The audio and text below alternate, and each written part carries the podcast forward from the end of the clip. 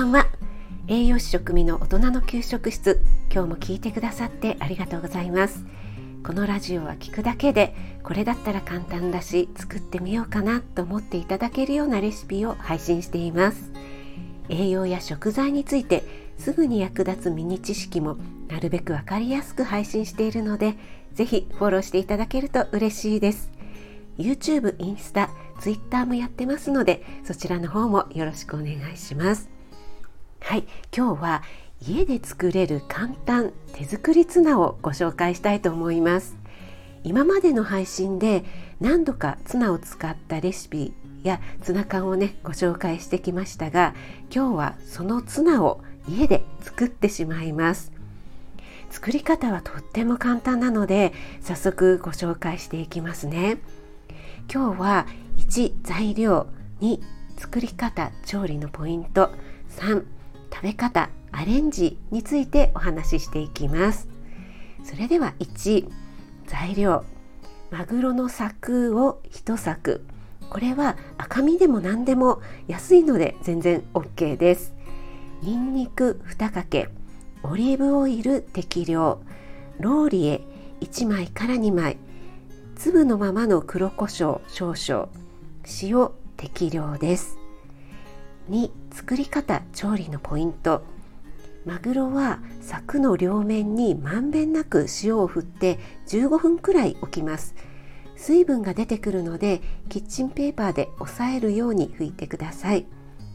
鍋にマグロを入れてオリーブオイルを入れるんですがマグロが7割から8割くらい浸かるくらいですね入れてください。にんにくは叩いて潰してオリーブオイルの中に入れます。ローリエ黒胡椒は粒のまま入れて火にかけます。ふつふつしてきたら弱火にして10分くらい加熱して裏返したらまた10分くらい加熱して出来上がりです。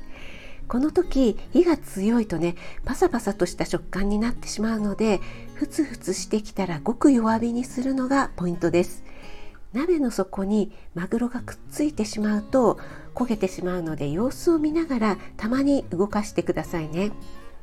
粗熱が取れたら清潔な保存容器に入れて保存状態にもよるんですが冷蔵庫で2週間ほど日持ちします。できればガラスの容器がいいですね。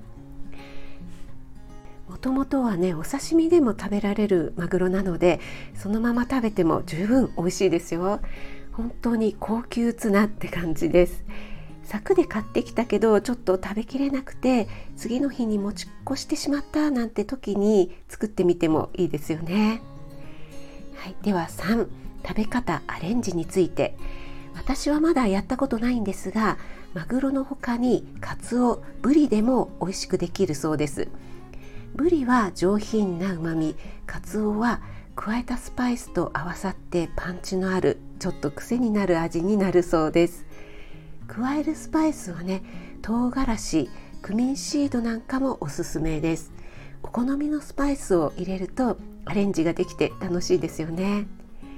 家で作る場合はやっぱり水煮よりオイルの方がいいですね。塩はね最初に振るだけなんですがニンニクやローリエの香りがついているので本当にねそのままでも美味しく食べられます。是非ねサラダにのせて食べてみてください。オイル漬けなのでその分ドレッシングをねかけなくてもいいですしね。他にはパスタやチャーハンピラフスープにしても美味しいです。つけたオイルもですね美味しいのでツナが少なくなってきたらパスタやチャーハンを作る時の油に使ったりオイルだけ温めてフランスパンにつけて食べるのもいいですよね。はい。手作りツナいかがでしたでしょうか？2週間ほど日持ちするっていう風にね言ったんですがきっとね美味しくて2週間も経たずに食べきっちゃうと思いますよ。あなたが美味しく食べて美しく健康になれる第一歩を全力で応援します。少しでも役に立ったなと思ったらコメント入れてくれると嬉しいです。いいねだけでも押していただけると励みになります。栄養士食味がお届けいたしました。それではまた。Have a nice dinner